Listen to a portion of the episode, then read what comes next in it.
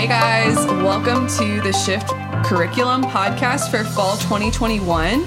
Um, this semester we're going over the Gospel of John, and I'm super excited personally because I think that this might be my favorite gospel um, of all the four gospels.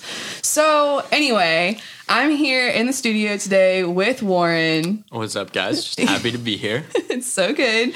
Um, and we're going to be talking about the very, very, very beginning of John, John 1 1 through 18.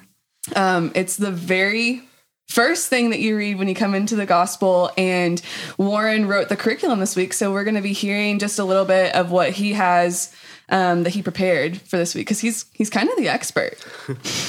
yeah, I was really when we were like picking curriculum. This was like I want this. Um, yeah. But this is just a really cool passage. It's kind of just like the overture and the summary of the entire gospel in the first 18 verses, which I think is just really cool. Um, yeah. There's like a lot of parallels to Genesis of like just like God creating the earth, and it's just like like Jesus like I am the word like in the beginning like Jesus was there in the beginning um so we see that Jesus like is the word, um, just that he is truth, and we also get to see that he is light. He came into came into the earth, he came into flesh, and like he just provided grace and truth and just lived that out as a perfect example. And mm-hmm. I mean, despite being object, like we see that like John testified of like what Jesus came to do, and like we see that Jesus was rejected from the very beginning of this gospel, and we'll see that throughout all of John. But we see that like also he came to make children of God. So yeah. it's just a really cool passage. Yeah, there's like a lot happening in 18 verses. Yeah. And like I think my two favorite things is the how it connects to Genesis 1 mm. and also just like how much is in here. Truly. And so, like, when I think of Genesis 1 and John 1, I don't think I'm ever going to be able to forget um, talking to Megan Leno last year or last semester, right before we went to summer break. And she was like reading Genesis and she was like, Genesis is like blowing my mind. Like, this is literally so crazy. And I was like, if that's blowing your mind, let's read John 1 together and talk about how it's connected. Like, literally, it's the same kind of words that he's using in John 1 that's happening in Genesis 1. And my English nerd brain just kind of goes crazy for that. No, it's such a cool connection. Like, just this is just so, I mean, honestly, just content filled. Like, you can go so many ways with just these 18 verses, whether you want to talk about just like the connection to Genesis or what Jesus came to do or the example of Jesus. Just, you can go so many places with it. So. Yeah. And since there's like literally so much, I think what I want to know is like, for you, when you were writing this curriculum, going through all the things, like you did a deep dive, you have read so many commentaries, all that kind of stuff. So when you're reading through, like, what was the biggest thing that stood out to you? You're like, this is cool. You know, I spent like, well, writing this, I was I was sick for two straight weeks. I had nothing to do in my house. Uh, you so, had like pneumonia or something. Yeah, bronchitis. Bronchitis. Yeah, so right, right, bronchitis right. for a couple weeks and um, was just down. But I was like reading commentaries in my bed and like just like I watched the show like and so um, the TV show The Chosen yes. season two episode one like oh, John yeah, actually yeah, like so interviews good. like people about like this section and then goes out and like the episode kind of ends with like John actually saying this, and it's just such so cool. So like, if you're like the one of three vis- listeners listening to this, like go watch that. Uh, come find me. Say heat waves once you do. Yes, that's good. That's good. but um, kind of like the things that I really loved about it was like the stark contrast in uh, these verses. Like it's like um, just like rejection and then children of God, and even like the light and dark. Like Jesus like came into flesh and like like it's like multiple times. I think it's like verse five where he's like, "I came to the light of the world," mm-hmm. and it's just like you just from there you see like John is painting this like the world is dark, like Jesus was rejected, but like Jesus like ultimately like is the light. He is like this grace and truth, and like was the one who's closest to Jesus and or close to God. Excuse me. Jesus was close to God. Yes. I mean Trinity, same thing. All, all the, but um yeah, just the stark contrast uh, between that and even as it gets to like this like just the balance even if the like um grace and truth like i don't know there's just so many cool like contrasts in this yeah section. like there's this and there's this yeah and jesus is this but the world is this mm-hmm. like going back and forth between those two things yeah.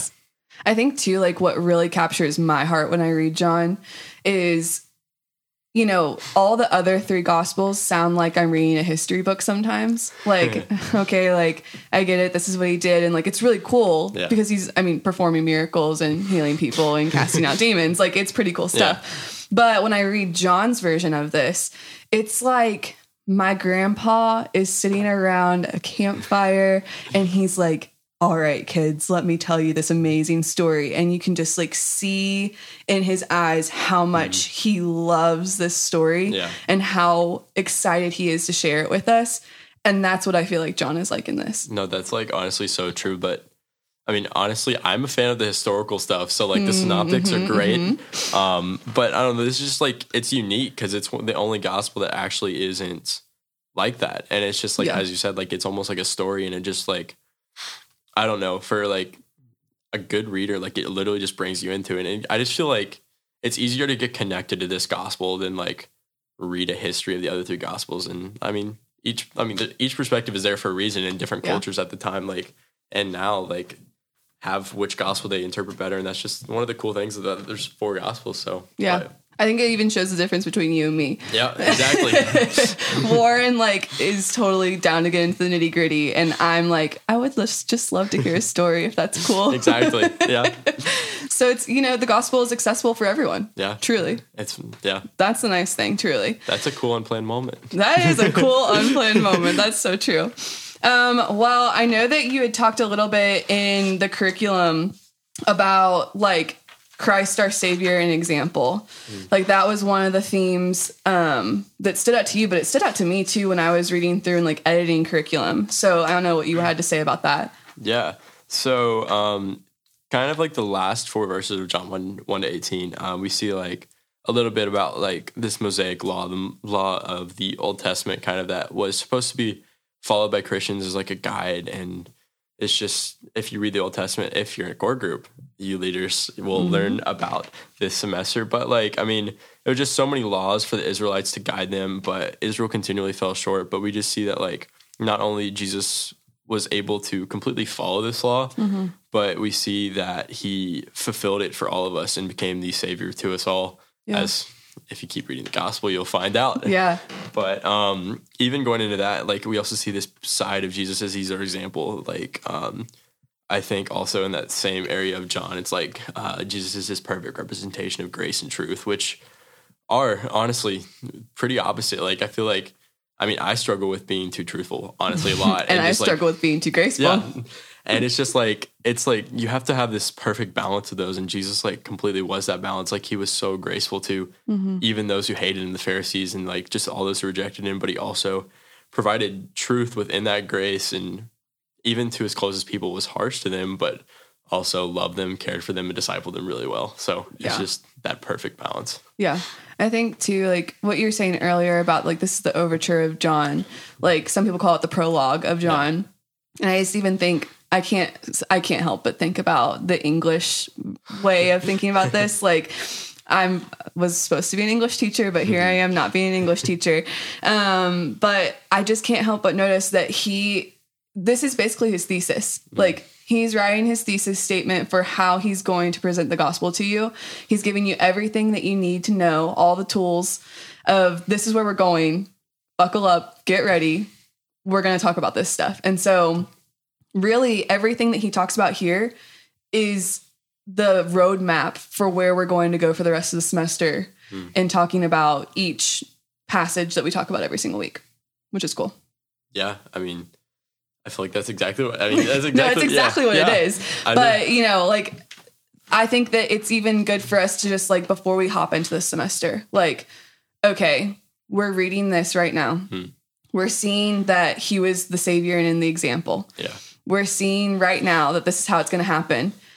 But we're not actually seeing it until we read the mm. stories about it. yeah. And so this is kind of like a just a way to get revved up for the semester and be like, okay, this is where we're going. Yeah, honestly, even like as like going into groups this semester with this, like this is like foundation for like what we're gonna learn. Like Yeah. as this like is that roadmap, like we're getting solid like truths about Jesus, about how he was treated on earth, about who he is, and like and it's just like this foundation that's gonna help along the way to go deeper when we get actually into like the nitty gritty further into John and these Yeah. specific stories. So I think that's really good too. Yeah, I mean, and not only that, but that's like why we chose John Yeah. as the curriculum for freshmen this year. Like when you're coming into college and there's like a million different directions that you could go, we have truth that has been given to us in the gospels and we want to have that foundation before we ever Mm. even get into the rest of our college career. It's so good. Mm, So good, so good. Well, um, I know that we've talked a lot about like what's in here, but how do we take what's in John one through eighteen and like apply it to our lives? Because we're like we can read this, but then how does it mean anything for us?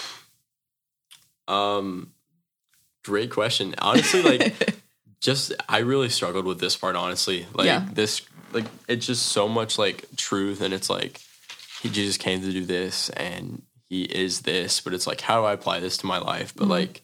I the first thing I honestly thought about was going back to like that perfect example. It's like even like evaluating like where like this is where it led to like am I more truthful? Am I more grace? Like am I more grace? And it's like I really had to reflect on that. I'm like I struggle with grace sometimes, and it's like I mean just the fact that I am quick to harsh truth without doing it in a graceful manner. Sometimes I just think like that's what like writing this I stuck out and was like reflecting on them like oh this is something I need to work on. So I think that's a great way to apply it. Is just like evaluate, like whether in your groups or like have them do it on their own. Be like, where, how do I do this? Like, am I too graceful to people around me? Am I like calling them out? Am I like, because I mean, being too graceful can lead to like how are like I actually pouring into my friends? Like, Yeah, like I mean, it leads to passive aggressive, Yeah. totally. Because I mean, that's that's me. Like, Yeah. I, you know, all my Enneagram nines out there, we hate conflict, but it's also not an excuse to just not do conflict. Mm. Yeah. And that's what I've had to learn is okay, just because I hate it doesn't mean that I'm never going to do Mm-hmm. it. In fact, it really probably means that I should lean into it a little more and kind of make myself feel super uncomfortable. But that's actually probably me being like appropriately truthful if I'm like kind of uncomfortable about it. Yeah. So, But and then yeah, even on the front flip side for me, it's like I come at things too harsh and I know I'm quick to hurt feelings sometimes. So I just think like understanding that and being like, I have this perfect example. And like for me that drives me like where where is this perfect example seen throughout scripture and like how can I embody that more? yeah. Um so I think that's really cool. I even think it, it encourages us to surround ourselves with people who are the other kind of side of it. Yeah. Like Warren and I are good friends because he's super truthful and I'm super graceful. And so we kind of balance each other out and we do ministry well together because that's the reality of the situation. That's so so true. And then another one, uh, just looking at like the whole light theme, like Jesus is this light in the darkness. So like, I mean, like where if we actually need light, like where can we see that as an example? So Yeah. what what needs lights? Plants. plants, they do need light. So uh, That's why I kill all my plants. I'm not good at keeping things tough. alive. but uh, so you guys, if you've never had a had a plant, maybe you should try to grow a plant. Mm. Um, but yeah, I just think like that's like an easy like reminder of like just like things need light and we need light and Mm-hmm. our light is Jesus and without that we're gonna die. Whether that's on the I mean we're gonna die obviously on the outside, right. but like we don't want to be dead on the inside and like that light provides us with light on the inside as like Scripture says like it's gonna be like a everlasting life that we'll have light and then like dying to ourselves and accepting that light's gonna bring new life into us. So Yeah. No, that's really, really good. Honestly, I should probably try and actually grow a plant and not just let it die because I think it really is just about me giving up. That's fair. yeah, I only use I have a bunch of fake succulents in my room to be honest. nice. So, there you go. Yeah, because I well, first off, I don't have I have one window, so Mm, Yeah. But That's tough. But I mean, honestly, it could be great. So Yeah. if you want to, you know, go with your group and maybe you all just like go to Walmart and get a cheap plant or you go to Kroger, they have plants outside of Kroger. Yeah. Um, and you just take it home and you you see how it goes, you know? Maybe that's what it looks like. But anyway, uh, I think that's all we have for today. Yeah. I'm super excited about getting into John for the rest of the semester. Um, thanks, Warren, for coming and hanging out. yeah, I'm glad to be here. Excited to hear how this curriculum goes for you guys. Me too. Um, next week we'll be talking about John 3 and honestly, one of my favorite parts of scripture. So can't wait to talk about it with you guys. We'll see you later. Peace. Bye.